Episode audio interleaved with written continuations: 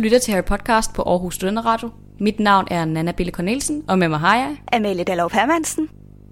Yes, som altid. Som altid. Hej, Nana. Hej Amalie. Åh, ja. Det er godt at se dig. Jamen lige måde. How is the life? Life is good, my friend. Jeg har jo haft første uge i praktik, ligesom dig. Og Ja. jamen, det har været en god uge. Det har øh, mm. været sådan en blid opstartsuge i denne uge. Der har vi kun haft fem timer om dagen. Åh, oh, det lyder godt. Ja, det har været så Øh, dejligt. kan du fortælle vores lyttere, hvad du øh, arbejder med? Hvor du er i praktik henne? Jamen, det vil jeg gerne. Øh, jeg er i den sociale retshjælpsfond, hedder det. Og det er øh, en landstækkende interesseorganisation. Øh, og hovedkontoret er så her i Aarhus, hvor jeg arbejder som praktikant i innovationsafdelingen. Så med meget fancy ord er jeg det, der hedder politisk konsulent. Ja, men det er virkelig en fancy smør, man lige kan få ja, af ja, hold da op. altså, øh, men, øhm, ej, men for at være lidt mere konkret, så er det, jeg laver at arbejde for, at vi får en øh, bedre resocialisering af de fanger, vi har i fængslerne, og også øh, at lave en forebyggende indsats, så vi fanger de unge, før de kommer ind i kriminalitet. Øhm, mm-hmm. Og det er jo meget relevant lige nu, kan man sige, med hele den her bandedebat og konflikt og sådan noget. Mm-hmm. Ja. For sure, for sure. Ej, det lyder virkelig interessant. Det Ja. glæder jeg mig til at høre lidt mere i detaljer om. Ja, så, men fra næste uge, så skal jeg arbejde 8 timer hver dag, fra 9 til 5. Okay. Så Ej, jeg er lidt spændt på, sådan, hvordan det bliver, fordi ja, altså, som du også ved, så har jeg ret let ved at blive stresset. øhm, ja, så øh, jeg ved ikke rigtig... Øh, jeg, jeg håber, det kommer til at gå rigtig godt, og det tror jeg også, det gør, fordi jeg synes, det er et vildt fedt arbejde, men jeg er mere sådan spændt på, om jeg kan overskue så meget ved siden af. Eller det ved, hvordan har du det med, med praktikstart? Jamen, øh, jeg tror, jeg har haft det lidt på samme måde som dig. Altså, jeg, øh, jeg har jo fået praktikplads øh, ved det DR2-program, der hedder DR2-dagen, som kører alle hverdage fra... Det er så fra klokken 5 til klokken halv syv. Ja, om aftenen, ikke? Øhm, jo, om, ja, om eftermiddagen til aften. Ja. Lige præcis.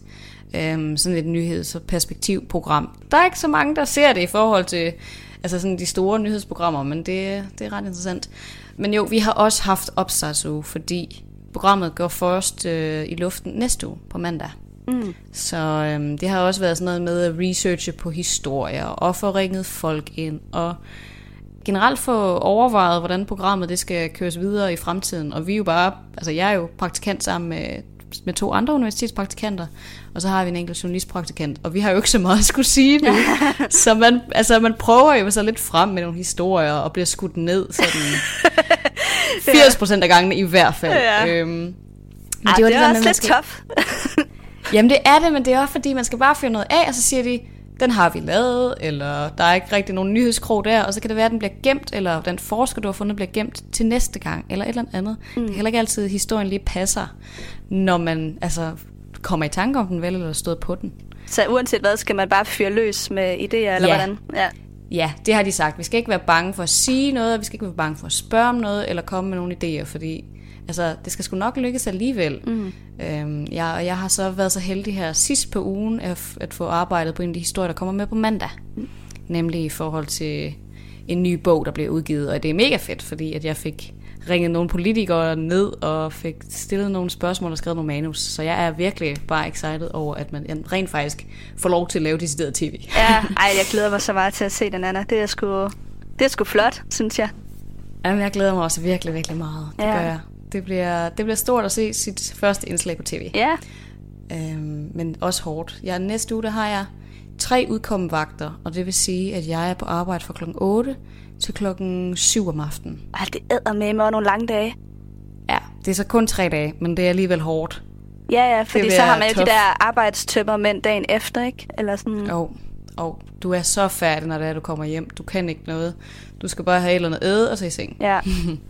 Jeg har også Men, bare fyldt øh, mit køleskab op med sådan noget, altså nemme retter, frysepizzaer og pasta-retter og sådan noget. Det er ikke sådan super sundt, men det er nemt. Det er nemt, og det skal det også bare være lige her i starten. Også når man skal vende sig til, at man bare ikke har en skid tid i forhold til Unilife, ikke? Jo, jo. Altså man kan sige, det var heller ikke, fordi man ikke lavede noget på uni, men jeg synes bare, man kunne, altså sådan, så kunne man fordele arbejdsbyrden lidt mere over dagen ja. og i weekenden, og hvornår man lige havde tid. Lige og, præcis. Ja. Lige præcis. Men altså... I hverdagen er der ikke tid til meget andet end arbejde. Men, øh, men nok om det. Ja, nok om det. Grunden til, at vi egentlig lige kom ind på det her praktik, det er også lige så meget for at sige, at øh, vi vil selvfølgelig bestræbe os på at komme ud med et afsnit af Harry Podcast en gang om ugen, men hvis vi nu har en uge, hvor alt bare øh, vælter om ørerne på os, og vi øh, ligger i første stilling, når vi kommer hjem om aftenen, så kan det godt være, at øh, det lige bliver øh, podcasten, der bliver nedprioriteret. Ja, helt sikkert. Også fordi vi begge to har studiet, der skal passe på siden af. Øhm, altså jeg har i hvert fald, de har sagt, at jeg skal sætte 6 timer af hver eneste uge til at læse tekster. Nej, det er rigtigt. Ja, ja. Shit, mand. Og det har jeg jo heldigvis ikke. Nej, jeg, jeg, er men jo, der er... jeg, er jo fået, øh, jeg er jo på 20 point. Jamen, det er jo ja. det. Anyway, bær over med os, hvis der lige er en uge, hvor der ikke øh, kommer et afsnit. Så er det altså ikke fordi, at vi øh, ikke laver noget, så er det fordi, vi laver noget andet. ja, ja, det er nemlig lige præcis det. Men vi, vi gør vores bedste for i hvert fald at få noget ud ja. hver eneste uge. Men, øh, Også ja. fordi det her, det er jo sådan lidt et øh, afslappningssted, synes jeg. Altså her kan vi jo så snakke om alt muligt andet, der ikke har noget med ens job at gøre, ikke? Jo, lige præcis. Altså det er, det er bare hobby, det her. Ja, og det er skis med hyggeligt. Simpelthen, simpelthen. Ja. Jeg havde faktisk min første, apropos øh, alt det her, havde min første oplevelse med at blive genkendt. Er det rigtigt? ja. Ej, fortæl, hvordan var det? Jamen, det var virkelig mærkeligt. Øhm, jeg var nede i, i DR's kantine i DR-byen, og står og blomstrer lidt ved siden af sådan en vandfontæne, og egentlig lidt træt og lidt sulten, og venter på resten ved redaktion. Og så kommer der en sød lytter over, og lige prikker mig på skulderen, og lige sådan, hej, kan det passe, at det er dig fra Harry Podcast? Og så var sådan, gud, øh, jo, det er det da, det er da rigtigt nok, det er mig. Og så var hun sådan, ej, jeg vil bare gerne sige tak for et skide godt program, og I gør det så godt. Og jeg var bare sådan helt forfjamsket. ej, hvor grineren. Jamen, det var mega fedt. Ja. Øhm, så ja. Ej, det er man ikke lige vant til, vel? Nej, Ej. ikke rigtigt. Især ikke, fordi det er radio, ikke? Eller podcast. Der er jo ikke, jo, der er ikke nogen, der ved, hvordan vi reelt ser ud. Nej, det er det. Ej. Nå, ej, det var lidt da sjovt, Nana. Ja, det var virkelig pudsigt, men øh, ja, der må vi se, om det er første og sidste gang, det sker. Ja. Men det var meget grineren. Fedt. Nå, skal vi gå i gang med dagens afsnit? Det skal vi i hvert fald helt sikkert. I dag hedder kapitlet jo Dobbys advarsel, og jeg ved, ja. øh, at min lille søster, som er mega kæmpe Harry Potter-fan, hun har glædet sig til det her kapitel, fordi hendes yndlingskarakter er Dobby. Virkelig? Så hun har virkelig sådan været op og køre over, at vi var nået til det her kapitel. Ja. Nå ja. Ja, skal jeg give Dobby. et øh, lille resume? Det må du rigtig gerne, male. Jeg sætter lige overgangsjinglen på, så... Øh...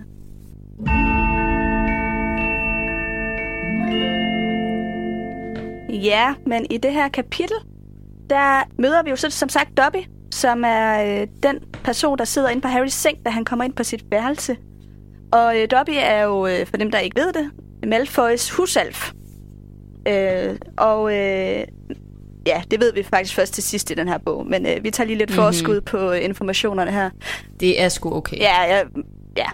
Og Dobby øh, kommer så simpelthen med en advarsel til Harry om, at han ikke skal tage tilbage til Hogwarts, fordi der vil ske forfærdelige ting det næste skoleår. Men Harry han vil ikke rigtig lytte, så de diskuterer lidt frem og tilbage, og Dobby bliver ved med at argumentere for, hvorfor at Harry ikke skal tage sted. Og det øh, fører så til, at Dobby tager ned i øh, Dursleys køkken og øh, får så den her kæmpe store øh, dessertanretning, som Petunia har lavet til herre fru Mason, til at falde på gulvet. Øhm, og det fører til, at Harry får stuerrest. Sådan ret voldsom stuerrest. Han bliver decideret låst ind på sit værelse. Og det er egentlig det, der sker i det her kapitel. Yes, sådan set. Lige det her med brevet fra ministeriet skal vi jo lige have med. Det er rigtigt. Dobby øh, får jo simpelthen ødelagt den her dessert ved hjælp af magi. Og øh, da ministeriet ikke kan øh, spore, hvem der har lavet magien, så tror de, at det er Harry, der har lavet magien. Og han får derfor et ministeriebrev om, at øh, han har overtrådt reglerne. Nemlig, og gør han det igen, så bliver han smidt ud. Yes. Det får jo så betydning i bog 3. Yes, det gør det nemlig. ja, godt. Alright. Ja.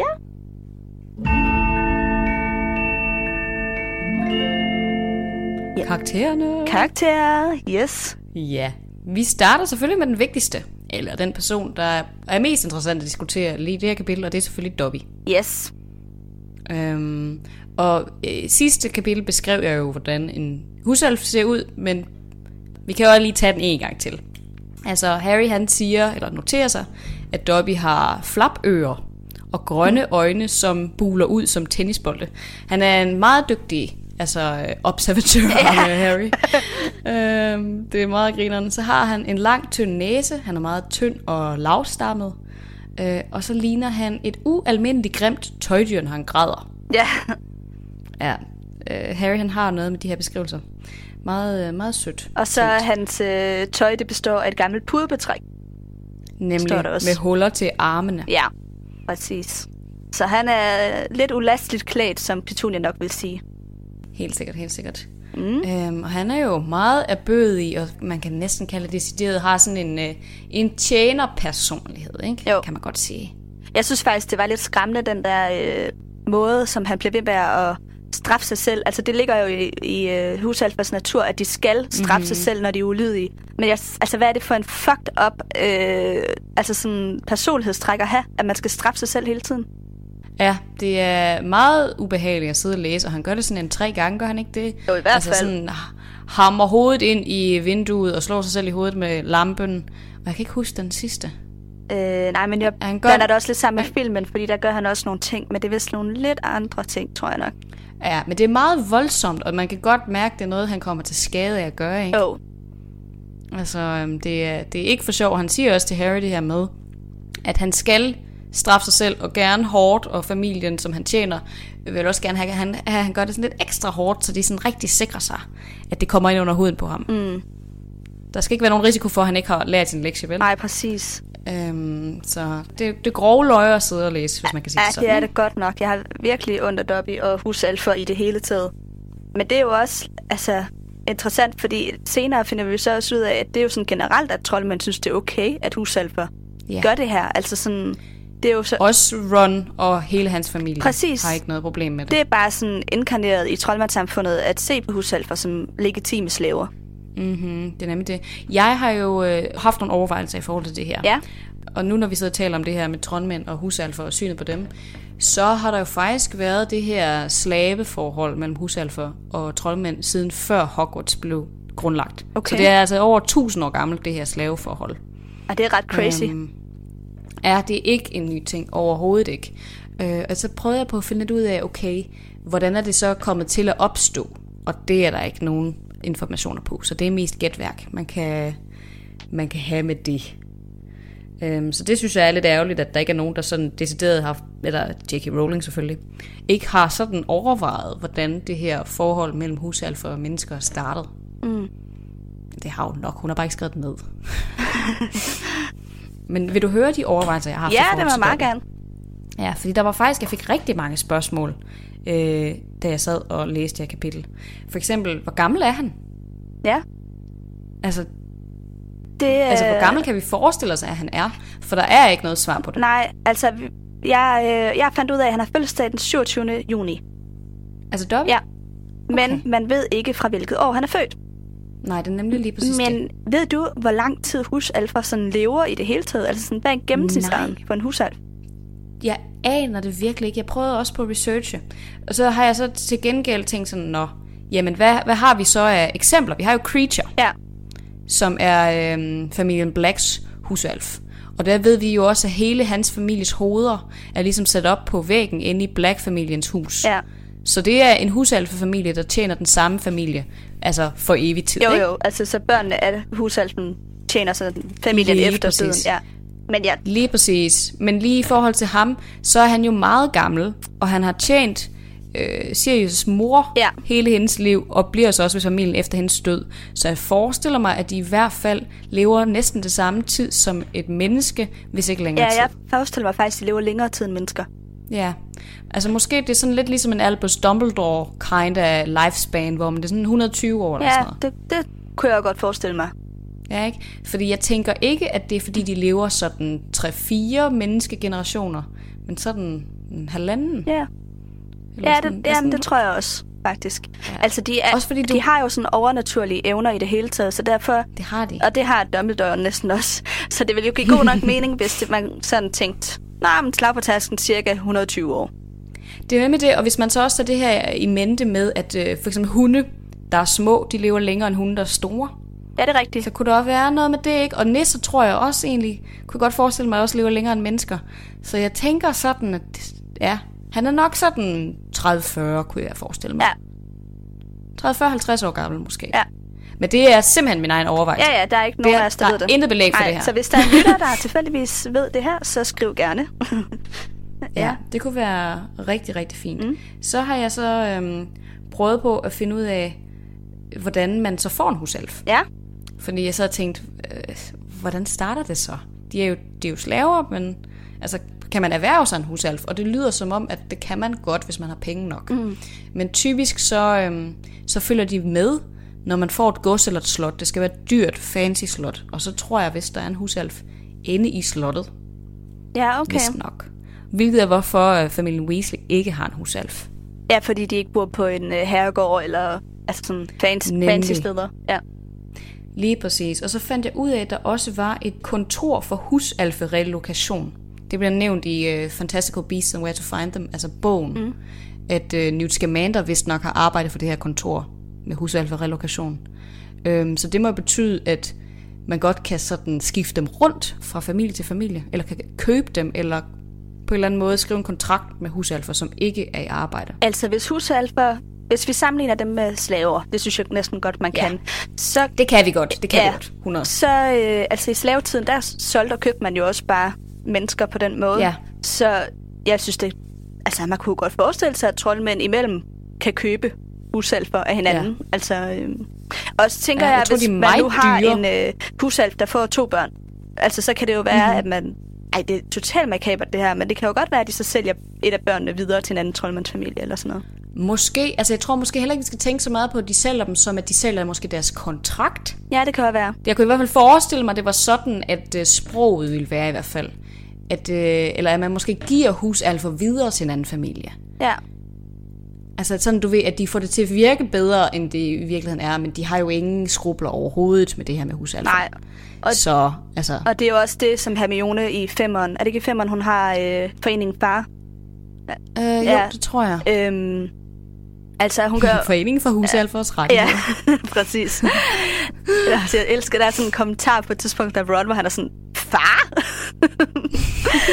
ja. ja, det er Øh, ej, men, fordi hun kommer jo udefra og kan netop se, sådan, hvor virkelig sygt det her system er med de her usalfer, Mhm. ikke? Altså, øhm, ja, hun prøver i hvert fald på Jo. at gøre noget ved det. Det gør hun, det gør hun, og hun virker til at være en af de eneste, der sådan har kæmpet for det.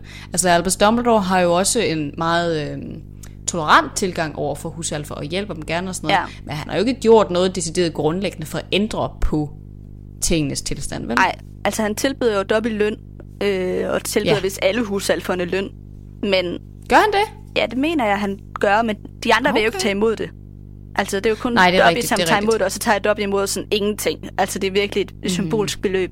Så man kan sige, ja. ja, Dumbledore er sød i den forstand, han giver dem gode arbejdsforhold, og han beder dem ikke om at straffe sig og alle de her ting. Men øh, han kæmper jo så omvendt heller ikke for, at de skal frigives, og altså, Nej. at de skal have... Altså han er ikke aktivistisk på samme måde som Hermione, men han gør alligevel noget, fordi han rent faktisk giver dem mulighed for selv at ændre på tingene. Og der kan man måske sige, at Hermione, hun måske øh, træder lidt over, hvad det er, hun har lov til at gøre, fordi hun kan ikke sætte sig ind i, hvordan det er at være husalf. Det er ligesom, når hvide feminister kæmper på sorte feministers vegne, ikke?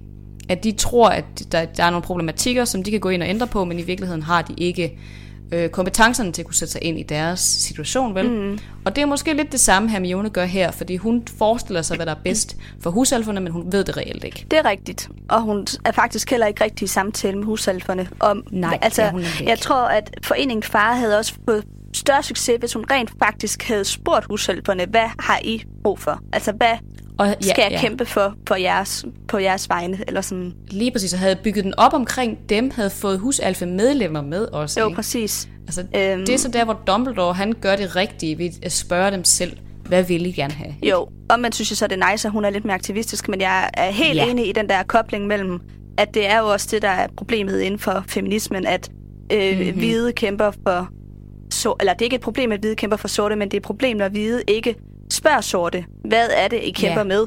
Eller hvad er det, hvordan kan Det jeg hjælpe det. jer i jeres kamp?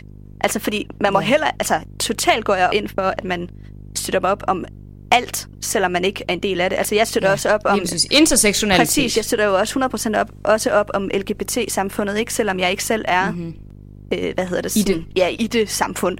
Øhm, men der synes jeg bare, så også bare, det er vigtigt at høre, jamen, hvad har I brug for? Altså, hvad er det for nogle ja. kampe, I tager? Hvad er det for en problematik, det det. Har man, man misforstået, for? hvad det her er, det hele handler om, fordi man ikke selv har haft de oplevelser? Og det kommer jo også til at ske. Det sker jo også her, for eksempel. Ja. Så, men det er vigtigt, at, det, at de gør noget, uanset om det er en misforstået effort eller ej. Ja, ja. Men, øh, men nok om ja, nok det. om det. Det var lidt et sidespor. det var lidt et sidespor. Ja. Men et, et interessant sidespor, Helt sikkert. nonetheless. Øhm, så havde han overvejelse i forhold til det her med, at Dobby han vælger at ville hjælpe Harry. Mm. Fordi nu er han jo vokset, og, eller han, er jo, han arbejder jo for familien Malfoy. Så han har hørt en masse, masse grimme ting om Harry gennem Draco og Lucius og alle sådan nogle ting. Øhm, jeg tænkte sådan, han har aldrig mødt Harry, vel? Så hvorfor har han besluttet sig for, at nu skal han lige redde Harry Potter? Ja, det er også et rigtig godt spørgsmål, fordi han burde jo være 100% lojal over for familien Malfoy. Men jeg tror... Det vil man synes. Det tror jeg simpelthen er et udtryk for, at han har en viljestyrke og en... Øh, han har sin egen Nå. identitet også. Ja. Det synes jeg også er rigtig vigtigt lige at få noteret, fordi det var også det, der jeg kom frem til i min konklusion. Det var sådan, at han må bare have et vanvittigt stærkt moralkompas, altså i forhold til, at han kan arbejde for en ond familie på den måde, og så stadig bevare de her værdier, han har. Helt sikkert. Hvor han ved, at det gode, det er det, som Dumbledore og Harry Potter står for. Jo, jo, helt sikkert. Øhm, jeg synes også, det er faktisk enormt stærkt, fordi han er jo blevet mega sådan, øhm, hvad hedder det, manipuleret til at, ja. at skulle synes det samme som den familie, man tjener, ikke? Det er nemlig øh, det. Så rigtig, rigtig sejt, at han kan se ud over det. Altså, han har faktisk en ret stærk personlighed, og har sin egne... Han har noget indre styrke, Dobby, selvom man måske synes, han virker lidt patetisk med den der lange næse, og han græder hele tiden og sådan noget. Men han, han gør ting, mm. ikke? Han er proaktiv. Og det er måske også en vigtig ting at tage med, når det er, at man læser om Dobby i fremtiden. At han kæmper for det, han tror på. 100 procent. Altså, ja, Dobby er også en af mine yndlingskarakterer. Ja. Mm. Jeg har altid synes, han var sådan ynkelig, ja. men meget sød. men lige en øh, sjov overvejelse omkring lidt det her med, at han kan stå op mod, øh, hvad hedder det, hans egen familie, ikke? Lad du ja. mærke til, at han bliver ved med at kalde Voldemort for den unævnlige? Ja, det overvejede jeg godt. Ja, altså fordi det lyder meget respektfuldt. Ja, men det er også lidt sjovt, fordi han rammer lidt imellem øh, de gode og de onde her, ikke? Fordi at Malfoys mm. familie kalder ham jo for mørkets herre.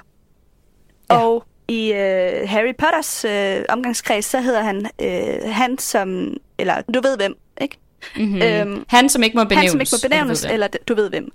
Der er ikke rigtig ja. nogen, ud over Dobby, som siger den unævnlige. Nej, men tror du ikke også, det er hele den her, hans jargon med at øh, kalde folk for herre og fru, og så den unævnlige. Det er, altså, den titler, han giver til folk, så han kan ikke bare sige, du ved hvem. Fordi det er sådan, øh, altså, det kan han ikke tillade sig fra den position, han har. Nej, det er rigtigt. Det er sådan en mere formel øh, måde ja. at tiltale Voldemort på, ikke? Ja, jeg tror bare generelt, han er meget respektfuld over for troldmænd, uanset hvor det er, de står henne på spektret, ikke? Jo. Ja, jeg synes bare, det var meget tror, det... Øh, interessant, at han... Øhm... men jeg overvejede det også, og jeg tænkte også, det var en pussy måde at sige det på. Ja. Øhm, men jeg tror, det kommer ned til hans respekt for troldmænd. Ja, det tror jeg, du har ret i. Ja. Så har jeg en sidste overvejelse ja. i forhold til det her med Dobby. Og det er, at hans øh, magi det bliver registreret som en svævebesværgelse. Fordi Dobby laver vel ikke en svævebesværgelse. Altså, han har ikke nogen tryllestav, vel? Nej, men han behøver heller ikke en tryllestav. Nej, nej, det ved jeg godt, men hvordan kan de sige, at det er det samme som en troldmands svævebesværgelse? Fordi han har jo ikke sagt en formular, som hedder bla bla bla bla, for den til at svæve. Han har jo ikke sagt Wingardium Leviosa, vel? Nej, men er det ikke uh, det der med, når man er mega dygtig, så behøver man ikke at udtale besværgelsen? Altså når Voldemort og Dumbledore... Men tror du, tror du, han tænker Wingardium Leviosa? Nej, vel? Jo, det tror jeg. Det tror jeg ikke. Nå. Det har jeg bare tænkt, at det var, at han udfører magien øh, altså i hovedet, fordi han er så dygtig, at han ikke behøver at sige det højt. Men hvor skulle han lære det fra? Det tror jeg, de... Altså jeg ved godt, de har deres eget iboende magi, men de må jo... Jeg tror ikke, at det er noget, der sådan er navngivet inde i dem. Jeg tror, han knipser med fingrene, og så får han det, han ønsker til at ske, til ske. Ja, men det kan du måske... Ja, okay. Det tror jeg faktisk, du har ret i. Så måske bare, at han øh, siger måske ikke den formular ind i hovedet, men tænker bare, at den skal svæve. Ja, det er i hvert fald det, jeg forestiller mig, fordi han er jo et mere overnaturligt væsen, end Harry er. Ja, ja, 100 procent. Han har jo meget mere Det er, magi lidt mere, det er en mere naturlig form for magi, ikke? Jo. På en eller anden måde. Så det er derfor, jeg tænker sådan, det er sjovt, at de, altså de, de kan måske ikke kode det til, at det er øhm, en husalf. Så derfor tænker de, nå, det, det minder mest om det her, det er svævebesværgelse, så derfor må det være en svævebesværgelse udført af en troldmand. Mm. Men det, ja, jeg synes i det hele taget også, det er underligt, at Ministeriet for Magi ikke har bedre ressourcer til at vurdere, hvem har begået øh, magien. Altså, sådan, Ja, altså, det er jo falsk øh, anklage mod Harry, det her. ja, det er det.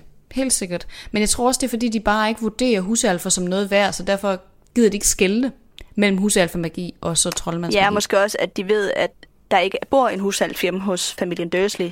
Ergo Ja. at den eneste, der kan udføre magi, der er Harry. Mm-hmm. Det er rigtigt. Jeg tror, de, de har simpelthen bare sådan en ting, der registrerer, der sådan siger, der er udført en eller anden form for magi, og så fuck, hvad det er. Om det er ond magi, eller god magi, eller husalfermagi. Ja, ja. Det er sådan set lige meget. Øh, bare der er jo lavet et eller andet her inde i, for sådan et moklerområde. ja.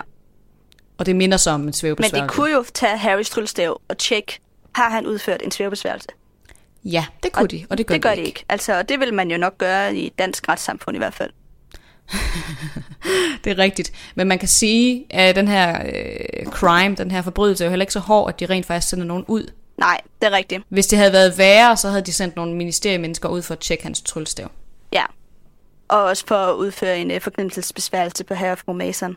Og det, det, det gør de jo heller ikke. Altså, Nej, det er rigtigt. Man kan sige, at der er selvfølgelig heller ikke nogen, der ser det ske. Men, altså det gør de i, øhm, i filmen. Ja. Der ser familien Dursley den der kage, der flyver hen over hovedet på Ja. fru Mason, ikke?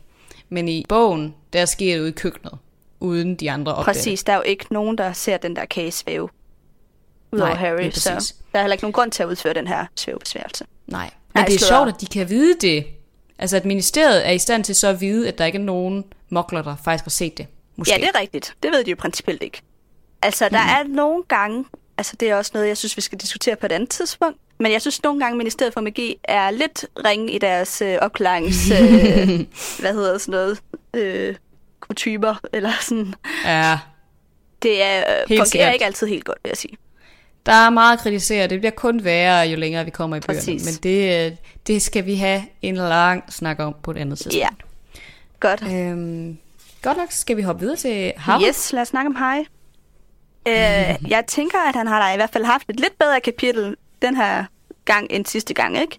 Altså, fordi han finder der ud af i det mindste, at Hagrid, Ron og Hermione ikke har glemt ham, fordi han kan se, at de har faktisk skrevet fødselsdagsbrev til ham. Ja, og det var jo noget af det, han var så ked af i sidste kapitel. Øh, mm-hmm. Han får så aldrig læst dem, fordi Dobby har så taget dem jo. Men også tænker jeg, at det er et godt kapitel for ham i den forstand, at han lærer Dobby at kende, og det bliver jo en vigtig medspiller for ham igennem resten af bøgerne. Ja, helt sikkert, helt sikkert. Øhm. Altså igen, man kan sige, den måde Harry er observatør på, som jeg også nævnte, da det var, vi snakkede om, om Dobby, at han har den her med, han har store goblelignende øjne, og han ligner et grimt tøjdyr.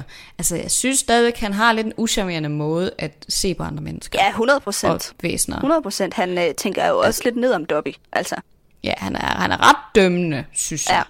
Typisk. I sine overvejelser, han siger det selvfølgelig, han er meget altså, sød over for Dobby, og vil gerne hjælpe ham og siger, "Jamen, er der noget, jeg kan gøre for dig, og få så Dobby til græde og sådan noget, og siger sådan, vil du gerne sidde ned og de her ting. Mm. Så han er rigtig høflig, men han, altså, hans tanker følger ikke lige altid med den her høflighed, vel? Og det gør ham selvfølgelig også meget menneskelig, fordi det ville jeg andre måske også tænke. Men præcis. Altså, det, alle mennesker har jo nogle tanker indimellem, som ikke er særlig pæne. Altså, ja, helt det, øh, det tror jeg da ikke, eller det tror jeg da alle har i hvert fald. Det har alle. Øhm, og også når man står og snakker med nogen, man måske ikke rigtig kan lide, så kan det jo godt være, at man alligevel... Mhm. Mm-hmm. Altså, så skal man jo også opføre sig pænt, ikke? Og så kan man jo tænke sit indvendigt. Øhm, men hvis, jeg tænker også nogle gange sådan, hvis folk kunne høre, hvad jeg tænkte lige nu, så ville de virkelig ikke kunne lide mig. Nej, det er rigtigt, det er helt rigtigt. Ej, Og jeg tror, alle har det sådan. Og igen, det er også det, der er med til at gøre Harry meget menneskelig. Ikke? Han har de her overvejelser. Men det er også interessant at, at jeg har det i mente, at han tænker nogle grimme ting om, om Dudley for eksempel, men der kommer også nogle grimme, ikke nødvendigvis mega grimme, men altså, at sidde og sige, at nogen er grimt tøjdyr, er altså ikke særlig sødt. nej, det er det ikke. Men i det mindste opfører Men han sig pænt over for Dottie. Han er opfører sig rigtig pænt over for. Dudley. ja. Det blev lige en blanding af Do- Dudley og Dobby. Dottie. Dottie. Har du ellers andet? Øhm, jeg tænkte faktisk på noget, som jeg... Øh, okay, det var mere bare sådan en, øh, en tanke om, der er til sidste kapitlet, der mm-hmm. har han jo stuerrest, som vi også snakket om. Øhm, Isolationsfængsel. Is- han er jo faktisk i isolation, ja. Fordi han må ikke komme ud af værelset, og øh, der, de har lavet sådan en kattelems, de kan skubbe mad ind til ham og sådan noget, ikke? og sætte trammer mm-hmm. for vinduerne. Øh, og der står så i kapitlet, at han får lov at komme på toilet to gange i løbet af en dag. En gang om morgenen og en gang om mm-hmm. aftenen. Og så er det bare, jeg tænker, jeg tisser godt nok meget mere end to gange om dagen. ja. Gør det også det? Jo, for guds skyld, helt sikkert. Jeg skal på toilettet en milliard flere gange. Det der. Jeg tænker bare, Også kun, hvor gør han så? Er det tis? Han må bare holde sig. Jeg tror heller ikke, han får særlig meget vand. Så man kan sige, hvis han ikke drikker særlig meget, så tisser han selvfølgelig heller ikke særlig meget. Nej, det er klart, men alligevel, altså, det, jeg vil virkelig altså, jeg vil blive nødt til at tisse i en kop eller et eller andet. Ja, Jamen altså, personligt ville jeg heller ikke kunne holde til det der, men du, det er jo ligesom, du ved, hvis man er ude og, og rejse, hvis man går øh, eller sidder i en bil på vej øh, fra et sted til et andet, og man skal køre langt, så drikker du måske heller ikke lige så meget, fordi du ved, du skal ikke lige så ofte på toilet. Ja, ja. Så det kan være, at han simpelthen nedsætter sit væskeindtag, fordi at han ved, at han ikke kan gå og tisse hele tiden. Men altså, jeg ved ikke. Jeg tænkte egentlig også i forhold til det her øh, med hans isolation. Han får jo været mad tre gange om dagen eller sådan noget. Ja, morgen, middag aften morgen, middag og aften får ikke lov til at få nogen sådan gåture, altså han er sådan decideret inaktiv, og får så lov til at komme på toilet to gange om dagen. Det lyder sådan lidt Guantanamo bay Ja, ja, 100%. Så jeg kan godt forstå, at han bliver sådan lidt skør oven i hovedet på dag 3. Men jeg vil dog sige, altså hvad forestiller familien Dursley sig lige med det her? Ja, men det er jo overhovedet ikke gennemtænkt. Altså det er jo bare... Nej! Altså, for fanden, mand. Selvfølgelig vil der... Nu kan de selvfølgelig ikke regne ud, at Ron og hans øh, brødre kommer og redder ham, Nej, men, men de må jo vide, at til skolestart, og hvis Harry så ikke dukker op, så vil der jo nok komme nogle troldmænd og sige, hvad, hvad er i gang i? Altså. Selvfølgelig vil der det. Altså, Hagrid kom i bog 1. Præcis. Og jagtede dem ned til den der klippeø. Selvfølgelig vil han eller Dumbledore komme og hente Harry. Ja, ja. Altså, der kan der slet ikke være nogen tvivl om, det. Nej, men det er overhovedet ikke. Altså, jeg tror egentlig heller ikke, at... Altså, det tror jeg også godt, de ved. Jeg tror bare, ja. de tænker... Og det ved Harry også Så får godt. han den her straf, indtil han skal øh, tilbage til Hogwarts-agtigt. Ja, det kan godt være. Jeg tænker også sådan lidt, havde de så forestillet sig selv, hvis der så ikke kom nogen, at han så skulle blive derinde for evigt, eller ville de så sende ham på den der Stonewall High, eller... Ja. Yeah. Hvad ville de så gøre? Ville de have ham derinde, indtil han blev 18? Ej, jeg tror at de sende ham på den der kostskole der. Jo. Ja, ikke? Det tror jeg helt sikkert. Det er nok bare afstraffelse. Men apropos, at han bliver lidt crazy inde i uh, det her værelse, ikke? Den der drøm, han mm. har til sidst i kapitlet, Tænkte ja. du over den? Øhm, en lille smule. Det mindede mig lidt om det her med boaen. Præcis. Øhm, han har den her øh, drøm til sidst, hvor han drømmer, at han er slangen i bur, ja, zoologisk have, og folk så kommer og kigger på ham og snakker om ham, og at han ligesom er udstillet, ikke? Og jeg synes bare, at det var øh, lidt interessant, den måde, han sådan identificerer sig med den slange der. Ja, jamen det er det også. Han ligger og kan nærmest ikke bevæge sig, fordi han ikke får noget mad, og sådan, åh. Ja. Jeg vil tilbage til den magiske verden. Jeg synes også, det, det fik mig til sådan at sidde og filosofere lidt over sådan symbolerne i den her scene. Man kan sådan lidt stille sig selv det spørgsmål, sådan, er det bedst at have et dårligt liv i sikkerhed, som en slange har inde i zoologisk have, eller er det altså, eller have et godt liv i fare. Altså, fordi Harry står jo også lidt mellem det valg. Skal han blive ved familien Dursley og leve lort med i sikkerhed fra øh, det, der nu kommer til at ske på Hogwarts? Eller skal han have det nice på Hogwarts velvidende, at han måske dør. Ja, jamen man kan sige, altså option 2, det er jo livet generelt. Ja, det er det jo. På en eller anden måde, ikke? Altså, fordi man kan jo aldrig vide, hvad der kommer til at ske, og man kan godt blive udsat for nogle grimme ting, hvis man øh, stikker halsen ud, ikke? Eller stikker hovedet ud, er måske mere korrekt sagt. Altså, så... Men det er en interessant overvejelse at have, også hvis man har børn, mm. og man skal... Øh, skal opdrage dem og så videre. Altså, hvor meget hønemor må man være? Ja, ja, helt præcis. For, for meget for meget, ikke? Jo. Jo, men det er jo lige præcis, det er jo, ja, ja, nu har vi jo ikke selv børn, men det tænker jeg da, at alle forældre må stå med den der dilemma, at give ens børn lov til selv at erfare ting, og samtidig gerne vil beskytte dem. Ja, lige præcis, lige præcis. Ja. Så det er en, en rigtig god overvejelse at have. Mm. Men jo, jeg havde også tænkt lidt over det der med, at det mindede meget om slangescenen. Og det var faktisk kapitel 2, var det ikke det? Jo, det var jo så uh, Dudleys fødselsdag sidste gang. Ja, det var Dudleys fødselsdag. Ja. Det er meget sjovt, at det sådan lige passer. Ja. Kapitelmæssigt, ja. ikke? Kapitel 2 i begge bøger. Ja. Nej, det er ret griner. Ja.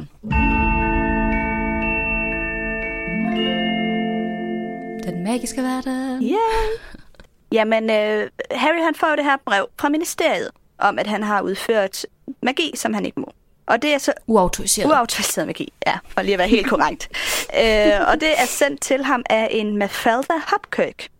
Og da jeg læste navn, så tænkte jeg, det navn, det kommer vi til at høre igen. Jeg kunne i hvert fald huske, at det får en rolle senere hen, og så slog jeg det op på nettet. Gør vi også.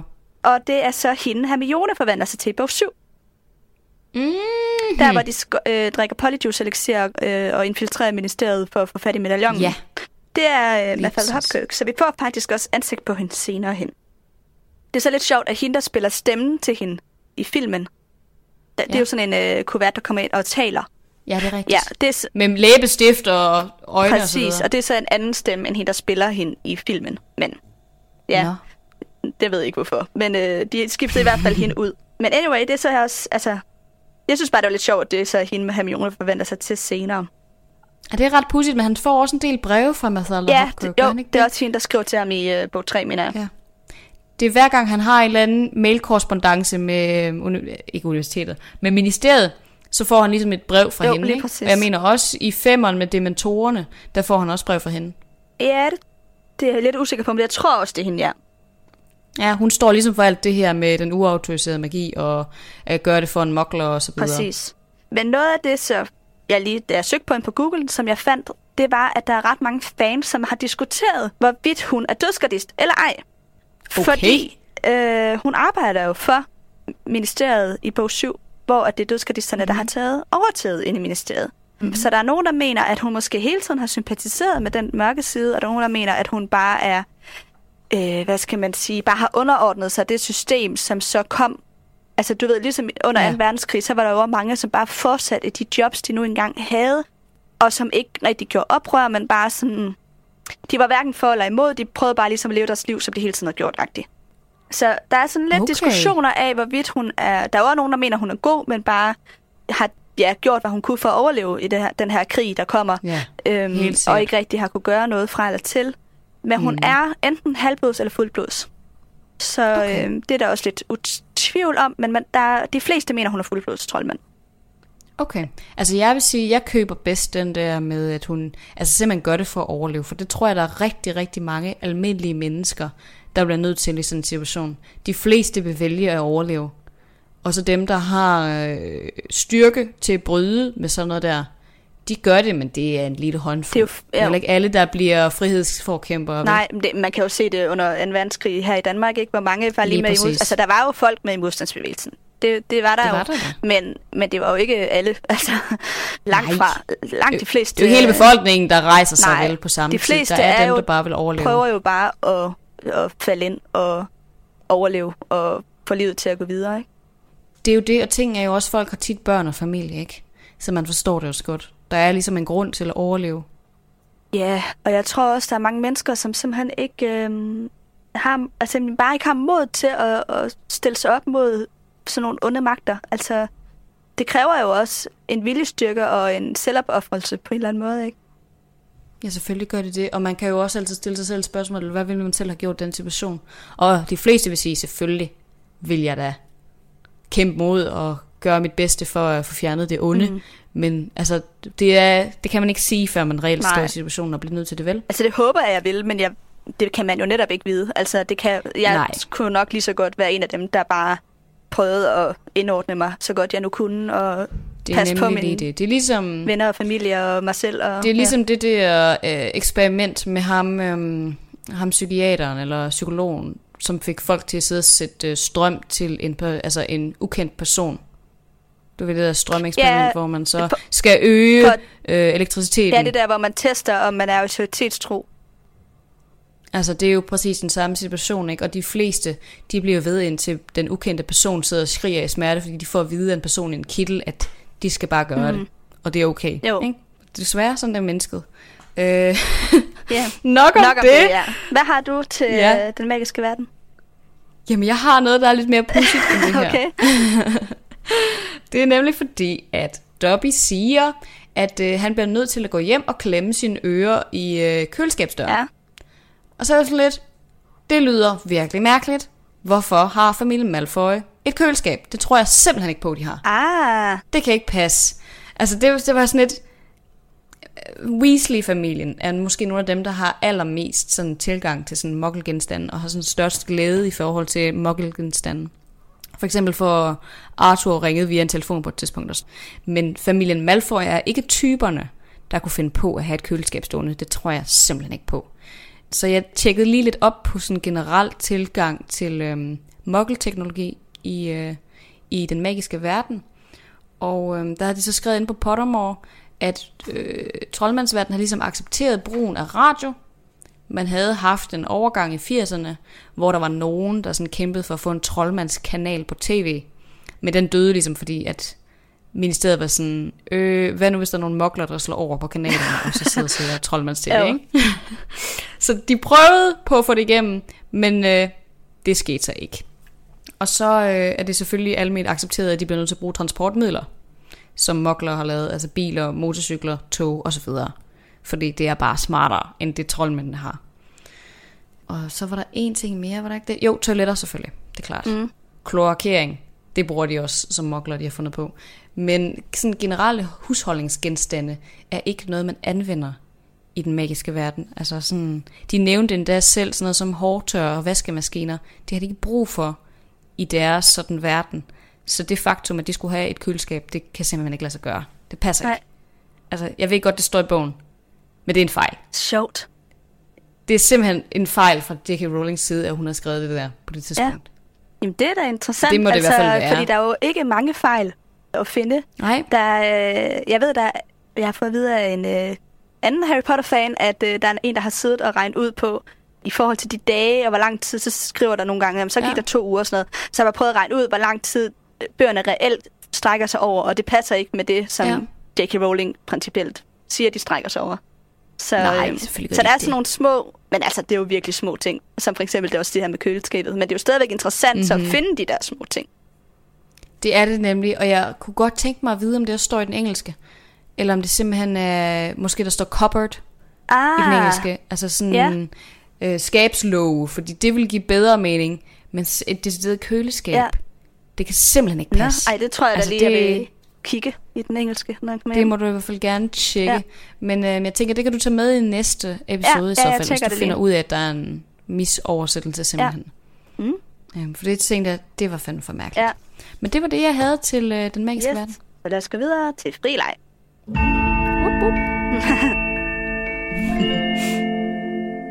ja, jeg har øh, to ting med. Jeg har en øh, lytterbesked, og så har jeg lidt omkring den der kage, som Petunia har lavet. Okay, så synes jeg, du kan tage kagen okay, først. så tager vi den. Jamen, øh, der bliver beskrevet her i bogen, at det er en budding, som Petunia har lavet, og som er hvad hedder sådan noget, drysset med, med flødeskum og kandiserede violer. Hvilket jeg så for resten mm. også synes lyder som en virkelig ulækker dessert. Men jeg er bare... Jeg tror, det er meget britisk. Ja, pudding generelt, ikke? Men åh, hvor er jeg bare oh. ikke til det. Oh. Nå.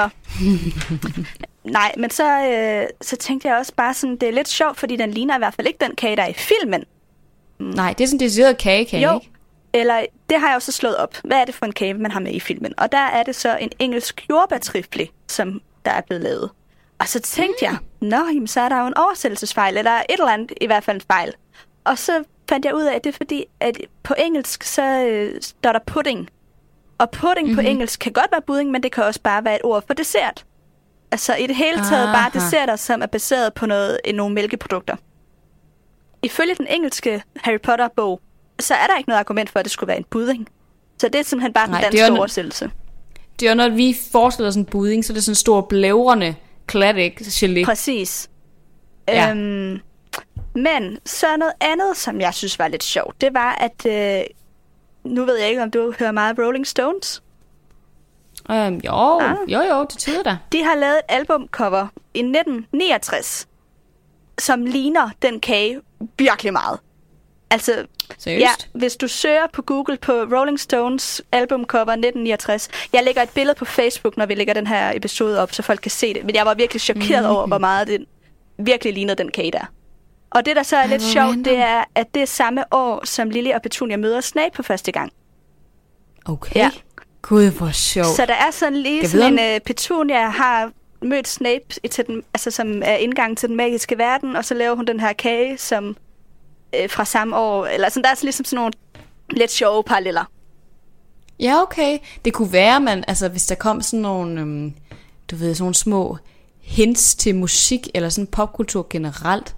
Kan jeg vide, om der egentlig gør det i bøgerne? Det har jeg aldrig rigtig overvejet. Altså, der er jo øh, til musik inden for øh, troldmandsverdenen. I øh, bog 4 danser de jo til Ja, der er de der, Søstre, ja. de der søstre, ja. ja.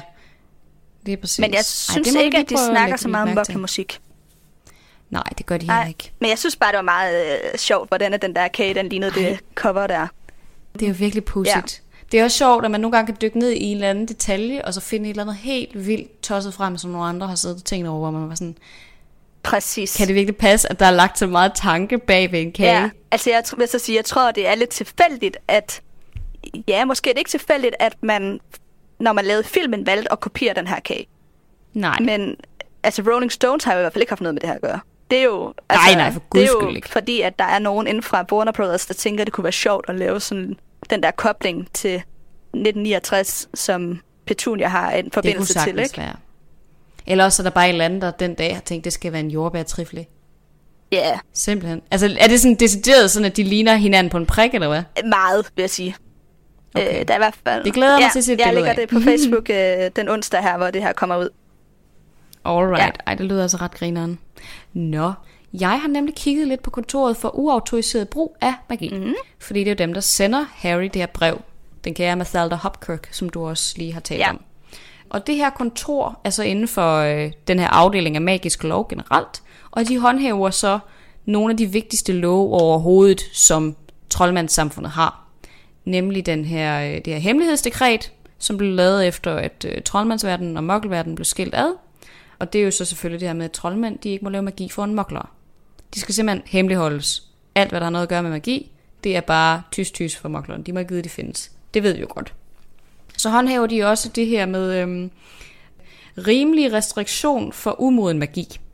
Som så det Harry gør. Altså, at hvis man er under 17 som troldmand, så må man ikke lave magi uden for øh, Hogwarts' øh, mure, eller skoler generelt. De andre, altså de andre troldmandsskoler har nok også en eller anden form for hvad kan man kalde det, lov om, hvad unge må og ikke må med magi. Det ved jeg ikke.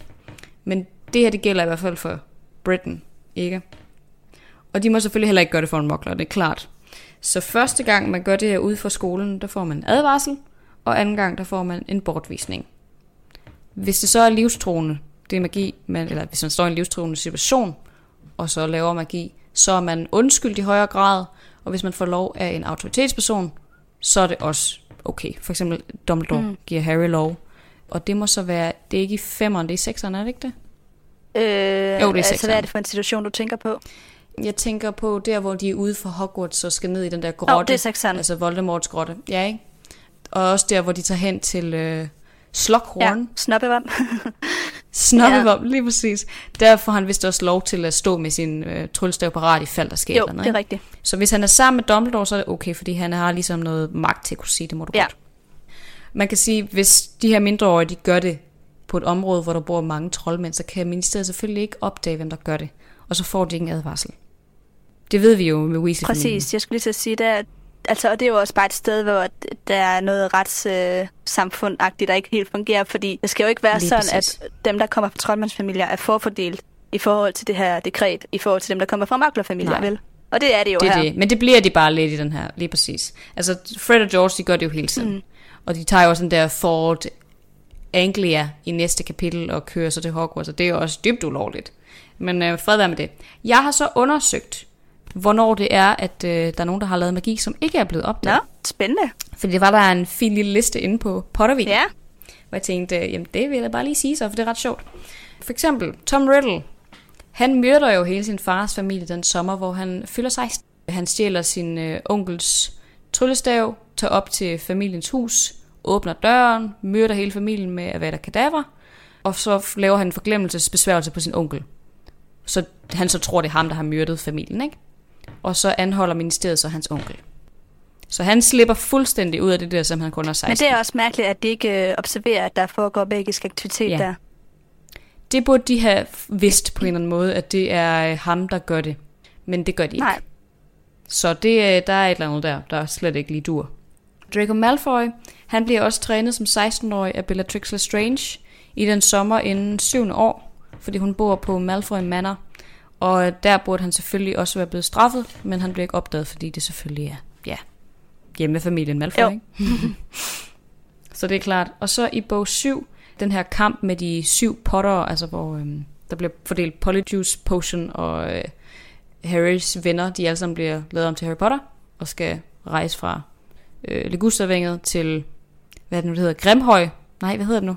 Øh, Hvad, hvad hedder huset nu? altså, øh, altså, hvad hedder det? Sirius' hus? Blacks hus, Ja, det ja. hedder... Øh, og, eller, ja, et eller andet med G. Grum. Øh, ah, hvor er det pinligt.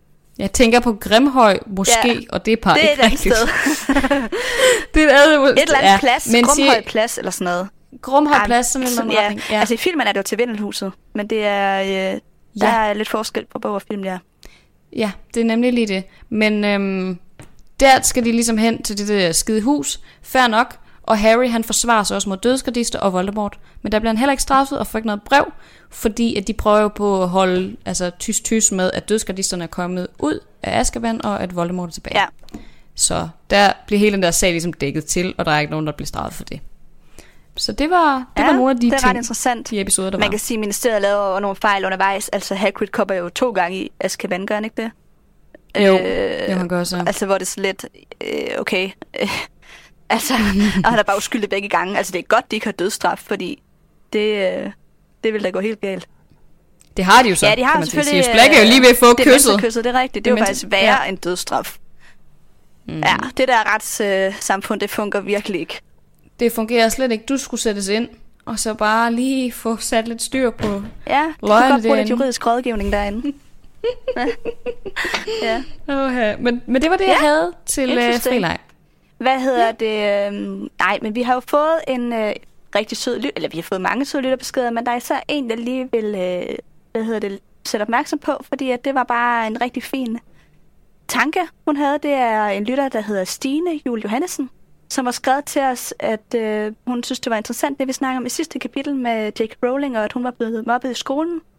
Og så har hun selv gjort sig nogle tanker om, at det her øh, er Hermione måske også i Moklerskolen. Fordi man hører, at hun for det første øh, har de her store tænder og sådan noget. Det er jo, som man ved, mange børn bliver drillet af alle mulige åndssvage grunde, og det kan jo godt have været noget. Og så samtidig så øh, er hun jo ret bedrevidende lige i starten. Og hvis hun har været det på sin moklerskole, kunne det jo også godt... For evigt. Ja, men det kunne jo også godt tænkes, at det har været noget, som man har været... Altså hun er blevet mobbet over, ikke? Øhm, Jo, selvfølgelig. Det gør hun jo også på Hogwarts, kan man sige. Og jeg vil sige, jeg må godt sige, at hun er bedrevidende, for det er jeg ja. Øh, øh, nej, men så en anden, et andet argument er også, at hun overhovedet ikke virker til at være ked af at skulle sige farvel til sit øh, moklerliv. Altså, hun snakker Mhm. mm-hmm. overhovedet ikke om sit gamle liv, om sin gamle skole, om sine gamle venner. Det er slet ikke noget, som hun fortæller om.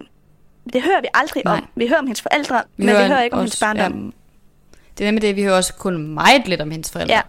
Så, Altså, øh, så Det, er virker ikke umiddelbart, som om hun i hvert fald har været så glad for sit moklerliv. Der er jo den her kobling mellem J.K. Rowling og Hermione, selvfølgelig. Den er der At- nemlig også, at J.K. Rowling og har selv har udtalt, at hun minder om, om Hermione, så i og med, at J.K. Rowling har været blevet mobbet, kan det jo godt tænkes, at Hermione har været blevet mobbet. Og så bliver hun enormt ked af det, da hun overhører Ron sige det her med, at det ikke er så underligt, at hun ikke har nogen venner.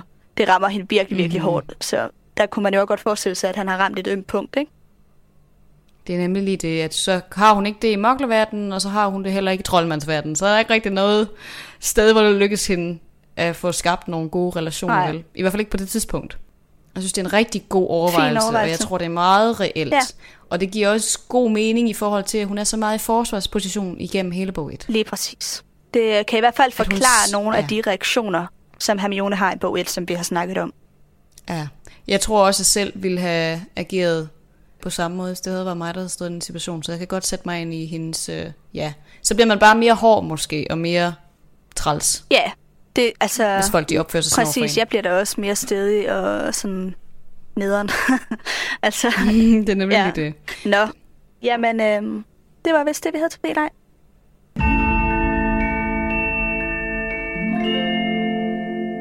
Ja, jeg har et lille bitte ting til Meta. Og det er, at jeg slog op, hvad navnet Dobby egentlig betyder.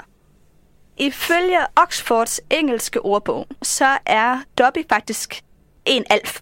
Altså sådan, jeg læser lige højt. En Dobby er et gammelt engelsk ord for en menneskekærlig alf, der hemmeligt udfører opgaver i hjemmet om natten. Disse Dobbyer forsvinder, når de får tøj, og de bliver også kaldt for brownier. Ej, for grineren. Ja. Hun har totalt 20 stjålet Ja. det. Fra sådan... Ej, hvor sjovt. Så, øh, så navn, altså det er jo sådan lidt dobbelt på en eller anden måde, ikke? Fordi Dobby er en alf, og ordet Dobby betyder også alf, så han er, hedder jo egentlig alf. Ej, hvor grineren. Altså, det er jo på en eller anden måde både super kreativt og super ukreativt. Det kan man sige ja til. Altså, kreativt cheat i hvert fald. Ja, altså jeg vidste da ikke, før at det blev slået op, vel? Nej. Så Nej, det er jo det. det er jo, man kan sidde og være sådan... Det er ligesom det der med Newt Scamander, jo, ikke? Salamander, salamander. Der kan man godt sidde sådan, okay, fair nok. Man kan godt, altså, der er jo ikke nogen af os, der kan latin alligevel. Nej, Men det er også øh, stadigvæk Remus sådan- Lupin. Altså, Ja, ja, lige præcis. Remus lupus, det er det, han hedder på nej, engelsk, altså er det på engelsk hedder han Lupin, og på dansk Lupus. Okay. ja. Men begge dele betyder ulv, Jo. gør det ikke det? Ja. Ej, det er altså Så, ret øh, ja. så det har hun faktisk generelt meget med øh, at gøre det her med navnene. det, ja, det er bogstaveligt talt det folk, de Ja. er tit. Ja, lige præcis. ja. Nå, jamen, øh, så er det vist citat-tid.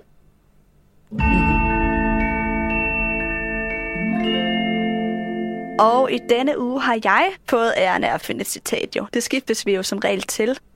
Ikke ja, at... jeg mener, der er en eller anden, der har fundet ja, noget ja. amazing. Altså, det er jo ikke en streng regel, vi har. Men øhm, jeg har fundet et citat, som er Dobby, der siger noget til Harry, og jeg synes, det opsummerer ret godt, hvad der er sket i det her kapitel. Og Dobby siger, Åh her, der lurer far, som de får enhver pris på at undgå. Lov, at de ikke vil vende tilbage her. Så det er jo simpelthen ja. Dobbys advarsel. Det, det er jo decideret Dobbys advarsel Præcis.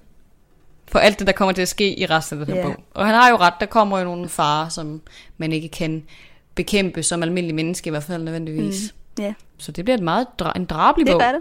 Det gør det. Ja, det gør det godt Ja. nok. Vi er jo nede i Mølleparken den 25. Ja. Det ved I jo godt, fordi vi har jo sagt det før. Og når den her, den bliver udgivet øh, næste onsdag, Mm. så er der jo to dage til, at vi skal live. Ja, lige præcis. Så hvad der nogle søde, søde lyttere kommer og se os, så, er det jo, så behøver I ikke kun høre Nej. på os, så skal I også kigge på os. Ja, og, øh, og jeg øh, tager gerne en snak, enten før eller efter, hvis der er nogen, der har lyst. Bare om Jamen, at snakke om whatever, Harry Potter, om hvem man er, eller live. ja, det, øh, ja. Og øh, hvad hedder det, hvis I har nogle spørgsmål, som I godt kunne tænke jer, at vi diskuterer den 25. så øh, vil vi nemlig sætte lidt tid af til sidst i vores live show til at svare på spørgsmål. Så I må ger- meget gerne skrive nogle spørgsmål til os, hvis I har noget på hjerte. Lige præcis. Altså, vi har jo et emne, det bliver ligesom det her mini format som vi også tidligere har haft en enkelt med, hvor vi diskuterer et emne, som vi specifikt har valgt. Noget, der ikke har noget som helst at gøre med et øh, decideret kapitel. Mm. Og vi har en team. Ja.